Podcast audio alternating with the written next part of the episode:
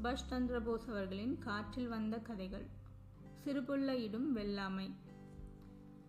சிறுபுள்ள இடும் வெள்ளாமை விளையும் ஆனால் வீடு வந்து சேராது. இந்த செலவச் சொல்ல யார் சொன்னாலும் காத்தலிங்கத்திற்கு பிடிக்காது. குறிப்பாக அவன் தன் அப்பாவை வெறுப்பதற்கு அடிப்படை காரணமும் இதுதான். எதற்கெடுத்தாலும் ஏதாவது ஒரு சொலவச் சொல்லை சொல்லி தன் உணர்வுகளை கட்டி போடுவதாக நினைப்பான்.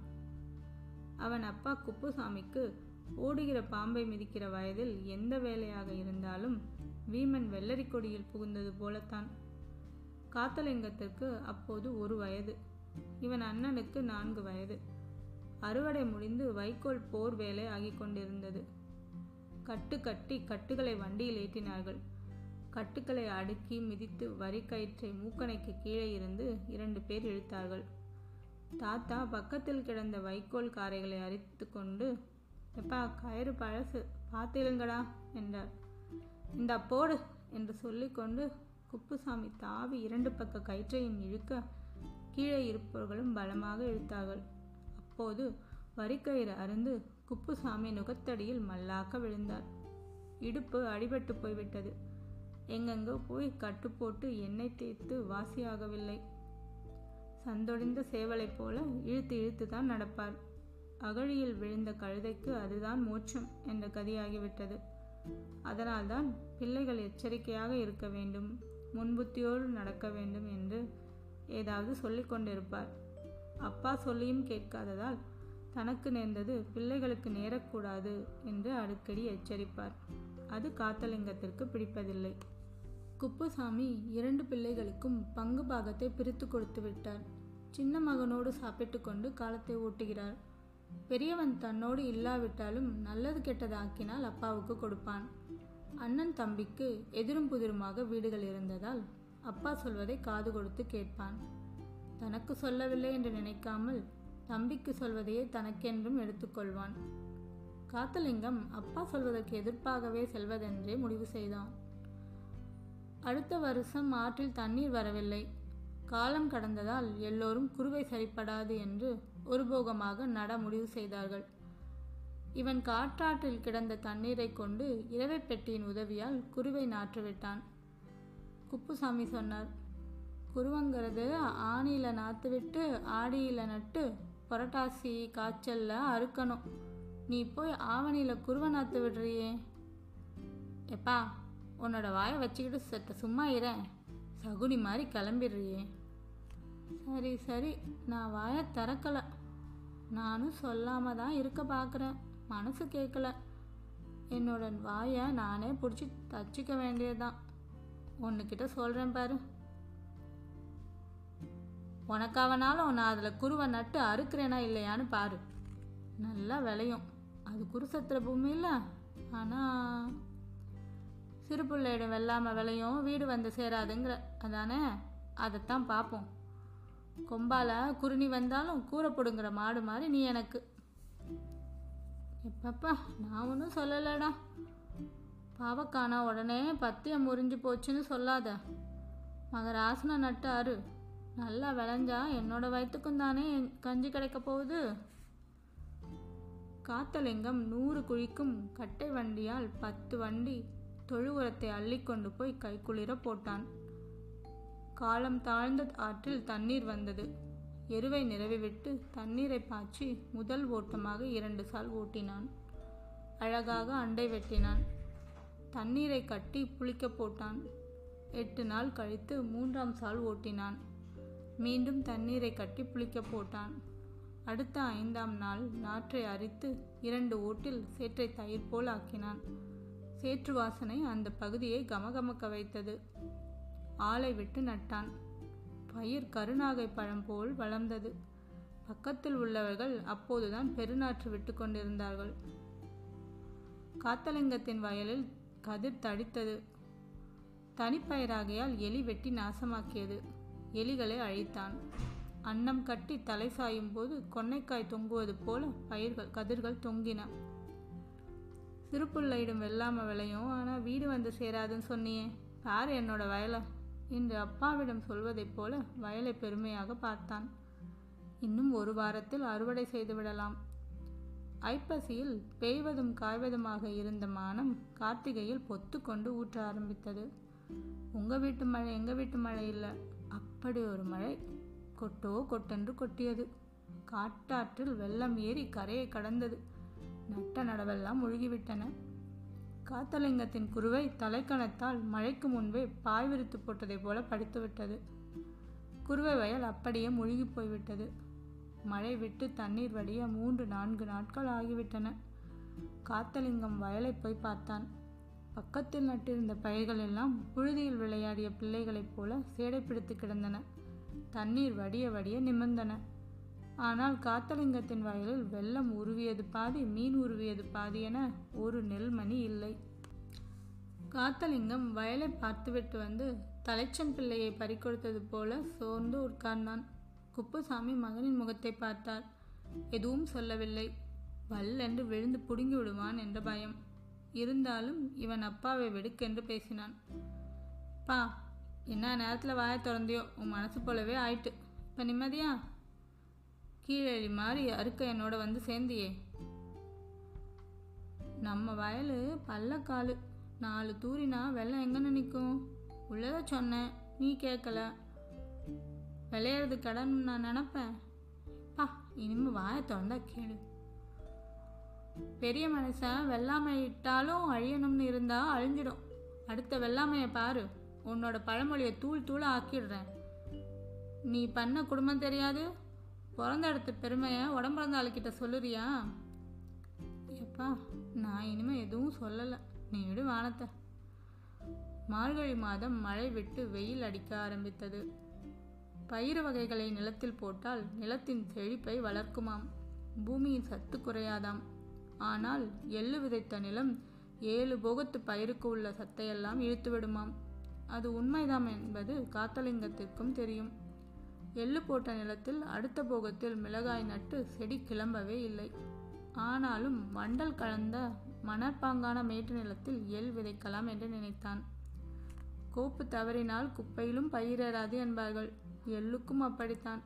மார்கழி கடைசியில் இருந்து தை கடைசி வரை விதைக்கும் எல்லே நன்றாக விளையும். இந்த காலத்திற்கு பிறகு விதைப்பவை விளைந்தாலும் விளையும். கொண்டைப்பூ பூத்து காய்க்காமல் போனாலும் போகும். இதனால் மார்கழி கடைசியில் நிலத்தை பண்படுத்த ஆரம்பித்தான். எள்ளுக்கு ஏழு உழவு என்பார்கள். எள்ளுக்கு தண்ணீரே இறைக்க தேவையில்லை. எள்ளுக்கு எல்லத்தனை ஈரம் இருந்தால் போதும்.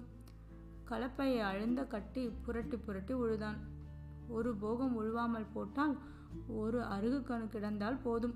கொள்ளை எங்கும் பறந்துவிடும் உழுவ உழுவ மேலே புரண்ட அருகம்புல்லை எல்லாம் பொறுக்கி கொளுத்தினான். ஆறேழு உழவு உழுதான். கிழங்கு போல கிடந்த குப்பை எருவை அள்ளி கொண்டு வந்து போட்டான். எருவை நிறவிவிட்டு மீண்டும் மேடு பள்ளம் இல்லாமல் ஒத்தார் போல உழுதான். வெள்ளாமையில் எப்பேற்பட்ட கொம்பனையும் எல் விதைப்பது தெரிந்து கொள்ளலாம். பலர் எல்லை விளைக்கும் விதைக்கும் போது அவர்கள் போடும் இடத்தில்தான் விழும். முளைத்தவுடன் பார்த்தால் வரிசை வரிசையாக கொட்டலாக கிடக்கும். மணலோடு கலந்து வீசும்போதே ஒத்தார் போல போய் விழும். அதனால் தேவையான எல் விதையோடு இரண்டு பங்கு பெருமணலை கலந்தான். நன்றாக விதைக்கத் தெரிந்தவர்களே தெற்கு வடக்காக ஒரு முறையும் கிழக்கு மேற்காக ஒரு முறையும் இருமுறை விதைப்பார்கள். கைக்குள் அள்ளியதை இருபது முப்பது முறை ஆட்டி ஆட்டி வீசினான். விதைத்து முடித்துவிட்டு கலப்பையை மேலாக கட்டி எல் மறைவதற்காக ஊடு அடித்தான். பிறகு மேடு பள்ளம் இல்லாமல் இருக்க படலை போட்டு இழுத்தான். தண்ணீர் தேவைப்பட்டால் இறைப்பதற்காக பெருவாய்க்காலும் கிளை வாய்க்கால்களும் அமைத்தான். கொள்ளையை பார்ப்பதற்கு காத்தலிங்கத்திற்கு பெருமையாக இருந்தது. சோற்றை அள்ளி போட்டு தின்னலாம். அவ்வளவு அழகாக இருந்தது. பெரியவர்கள் கூட இப்படி பூமியை பக்குவம் செய்து விதைக்க மாட்டார்கள் என்று நினைத்து கொண்டான். ஒவ்வொரு நாளும் சாயங்காலம் வந்து கண்ணில் எண்ணெயை ஊற்றிக்கொண்டு பார்ப்பதைப் போல கவனமாக பார்த்தான். தன்னோட அவசரத்துக்கு முளைக்காது. அது பருவங்கட்டி தானே முளைக்கணும்? என்று நினைத்து சிரிப்பான். ஏழாம் நாள் பனி கண்ணை போல சிறிது சிறிதாக செடிகள் தெரிந்தன குஞ்சுகளில் சேவல் பெட்டை தெரியாதது போல பயிர்களிலும் முளைக்கும் போது தெரியாது. களைகள் கூட பயிர் செடிகள் போலவே இருக்கும். பத்து நாட்களுக்கு பிறகு பார்க்கும்போது எள்ளுச்செடிகள் பூமியை விட்டு சற்று மேலே உயர்ந்தன. இருபது இருபத்தைந்தாம் நாளில் செடிகள் நன்றாக வளர்ந்து இலைகள் காசு அகலத்திற்கு பளபளவென்று தெரிந்தன. எவ்வளவுதான் உழுது பக்குவம் செய்தாலும் களைகள் முளைத்து கொண்டுதான் இருக்கின்றன. எவ்வளவு பக்குவப்படுத்தி இருந்தாலும் சில நேரங்களில் பித்து கெட்டு விதைகள் முளைப்பதில்லை. ஆனால் பயிர்களோடு சேர்ந்து களையும் முளைப்பதை எண்ணி வருத்தப்பட்டான். செடிகள் ஓரளவு வளர்ந்தவுடன் ஆள் விடாமல் கொஞ்சம் கொஞ்சமாக தானே களை பறித்தான். அதிக நெருக்கமாக எள்ளுச்செடி இருந்தால் சீவு சீவாக மேல் நோக்கி வளரும். கிளை வெடிக்காது என்று கலகலப்பாக பிடுங்கி எறிந்தான் கன்றுக்குட்டிக்கு பேன் பார்ப்பதைப் போல ஒவ்வொரு செடியிடமும் உள்ள புல் பூண்டை பிடுங்கினான். தண்ணீர் பாய்ச்சவில்லை. பூமி ஈரத்தை கொண்டே செடிகள் நன்றாக வளர்ந்தன. காலப்பயிரை கண்ணால பார்க்கணும் மாலப்பயிரை மனசால பார்க்கணும் என்பதால் காலையிலும் சாயங்காலமும் தவறாமல் வந்து பார்த்தான். காலையில் பனியில் நனைந்த எள்ளுச்செடி குளி குளிப்பாட்டிய குழந்தையைப் போல இருக்கும். சாயங்காலம் தூங்கி எழுந்த குழந்தையைப் போல தெளிவாக தெரியும். பூக்க ஆரம்பிப்பதற்கு முன் இன்னொரு களை இழுத்து விட்டான். எள்ளுக்கு தண்ணீரை விட பூமி மொறுமொறுப்பாக இருக்க வேண்டும். கிளை வீசி எள்ளு செடி பூக்க ஆரம்பித்தது. வெள்ளை வெளையர் என்று பூத்து கருப்பு எல்லை தரும் பூக்களை பார்க்க அவ்வளவு அழகாக இருந்தது. இரண்டு மூன்று நாட்களில் கொள்ளையே பூக்காடாக தெரிந்தது. வானமே கீழிறங்கி நட்சத்திரங்கள் பூத்தது போல இருந்தது. பூத்த பூக்கள் எல்லாம் பத்து பதினைந்து நாட்களுக்குள் கொட்டிவிட்டன. எள்ளுச்செடி நிறத்திலேயே பிஞ்சுகள் செடியிலும் கிளைகளிலும் தெரிந்தன. ஒன்று இரண்டு இலைகள் சுருட்டி கொண்டிருந்தன. அடுப்புச் சாம்பலை அள்ளி கொண்டு போய் பனிப்பதத்தில் தெளித்தான். காய் பெருத்து முற்ற ஆரம்பித்தது. காய்கள் நன்றாக ஏறி காய்ந்தன. விட்டுவிட்டு காய்த்து இருந்தால் தவசம் இருக்காது. காய் முற்ற முற்ற தழை கொட்ட ஆரம்பித்தது. பெருக்கும்போது வெள்ளையாக இருந்த எள் கருப்பாக மாறியது. காத்தலிங்கத்திற்கு மகிழ்ச்சி தாங்க முடியவில்லை. நல்ல விளைச்சல். கண்படும் என்று பானையில் சுண்ணம்பால் புள்ளி வைத்து கம்பில் நட்டு வைத்தான். தழை முழுவதும் கொட்ட காத்திராமல் வெடிப்பதற்குள் செடியை அறுக்க ஆரம்பித்தான். காய் வெடித்துவிட்டால் விளைந்த பூமியிலேயே கொட்டிவிடும். வண்டியில் ஏற்றி வீட்டுக்கு கொண்டு வந்தான். நாகப்பூச்சியை கட்டுப்படுத்த வேப்பிலை பரப்பி அதன் மீது வட்டமாக போர் வைத்தான். மேலே பாரத்திற்காக கருங்கல்லை தூக்கி வைத்தான். நாகப்பூச்சி எள்ளுப்போரை கண்டுவிட்டால் உள்ளே புகுந்து எல்லை சாப்பிட்டு விடும். நாகப்பூச்சி சப்பிய எள்ளில் எண்ணெய் இருக்காது குத்திய பேனைப் போல சுருங்கி இருக்கும். ஐந்து நாட்கள் ஆன பிறகு போருக்குள் நெருப்பு இருப்பது போல புகை வந்தது. அருகே அனல் அடித்தது. இழுப்பு இருப்பவர்கள் எள்ளில் வேலை செய்தால் மூச்சு திணறல் வரும் என காத்தலிங்கம் கேள்விப்பட்டிருக்கிறான். ஏழாம் நாள் பிரித்து காய போட்டான். நல்ல வெயில் அடித்தது. புரட்டி புரட்டி செடியை கா காய போட்டான். காய் நன்றாக புழுங்கி இருந்ததால் ஒரே நாள் வெயிலில் கொட்டிவிட்டது. மறுநாளும் கட்டையை காய வைத்து உதறினான். கொட்டிவிட்டது. எள்ளு விதைச்ச அம்மாயி பொக்கா போச்சுடா பேராண்டி என்றில்லாமல் நல்ல தவசம் இருந்தது. வலுத்தவன் வாழ போடணும் இளைச்சவன் எள்ளு போடணும் என்னும் சொல்லவச்சொல் காத்தலிங்கத்திற்கு தெரியும். வாழை நன்றாக விளையும். நிறைய செலவு செய்ய வேண்டும். ஐப்பசி கார்த்திகையில் புயல் காற்று அடித்தால் முற்றிலும் பாழாகிவிடும். வசதி உள்ளவர்களால் தான் தாக்கு பிடிக்க முடியும். எள்ளுக்கு அப்படி ஒன்றும் செலவாகாது. நன்றாக விளைந்ததில் காத்தலிங்கத்திற்கு மகிழ்ச்சி. இரண்டு பேரை விட்டு புடைத்து மண் கல் இல்லாமல் கொழித்து தூத்த சொன்னான். காய வைத்து பெண்டாட்டியிடம் எல்லை கழுவி காய வைக்கச் சொன்னான். செங்கருப்பாக கழுவிய நீர் ஓடியது. மண்ணு படாமல் கட்டிலில் பாயை விரித்து போட்டு அடிக்கடி கிண்டி காய வைத்தான். அந்த பக்கமாக வந்த ஒரு பெரியவரிடம் தின்னு பாருங்க தாத்தா என்று சொல்லிக்கொண்டே கொஞ்சம் அள்ளி கொடுத்தான். அடேப்பா பேராண்டி ஒவ்வொரு பிறவிலையும் உனக்கு நான் பிறந்து எள்ளு தின்ன கடனை தத்தல் தின்னும். வேண்டாண்டாப்பா என்று போய்விட்டார். காத்தலிங்கம் எள்ளு தின்னா இப்படி வேற ஒன்று இருக்கா? என்று நினைத்து கொண்டான். எள் இருக்க இருக்க மண்ணாகத்தான் போகும் என்று நாளை ஆப்பாட்டாமல் அடுத்த நாளே கொண்டு போய் செக்கில் ஆட்ட கொடுத்தான். வெல்லம் இளநீர் ஏலக்காய் எல்லாம் வாங்கி போனான். இவையெல்லாம் போட்டால் எண்ணெய் நல்ல மனமாக இருக்கும். காத்தலிங்கத்தின் பெண்டாட்டி எண்ணெய் குடத்தை எடுத்து வந்து நன்றாக துடைத்தாள். ஆயா வீட்டுக்கு எண்ணெய் கொடுத்துவிட ஒரு எண்ணெய் களையத்தையும் சுத்தம் செய்தாள். மசிந்தும் மசியாமலும் இருக்கும் எல்லை பிள்ளைகள் திங்க அள்ளி வருமாறு ஒரு தூக்குவாளியை கொடுத்துவிட்டு கீரை சுண்ட நல்ல புண்ணாக்கு கட்டியை தனியாக கொண்டு வருமாறு சொன்னாள். எள்ளு புண்ணாக்கை கறவை மாட்டுக்கு போட்டால் ரத்தத்தை முறித்து நிறைய பால் கொடுக்கும். காத்தலிங்கம் மகனை அழைத்து கொண்டு போனான். சைக்கிள் எல் ஆடிக்கொண்டிருந்தது. நல்ல வாடை வீசியது. தின்பதற்கு வாளியில் கொஞ்சம் மசிந்த எல்லை வாணிய செட்டியார் அள்ளி கொடுத்தார்.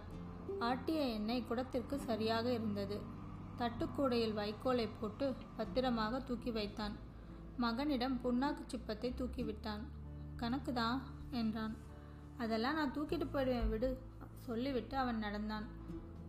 காத்தலிங்கத்து தலையில் செட்டியார் எண்ணெய் குடத்தை தூக்கி வைத்து வாளியையும் எடுத்து கொடுத்து பத்ரம் தூத்தல் வேற தூரியிருக்கு கட்ட வரல ஊனி நட என்றார். சரி என்று சொல்லிவிட்டு நடந்தான்.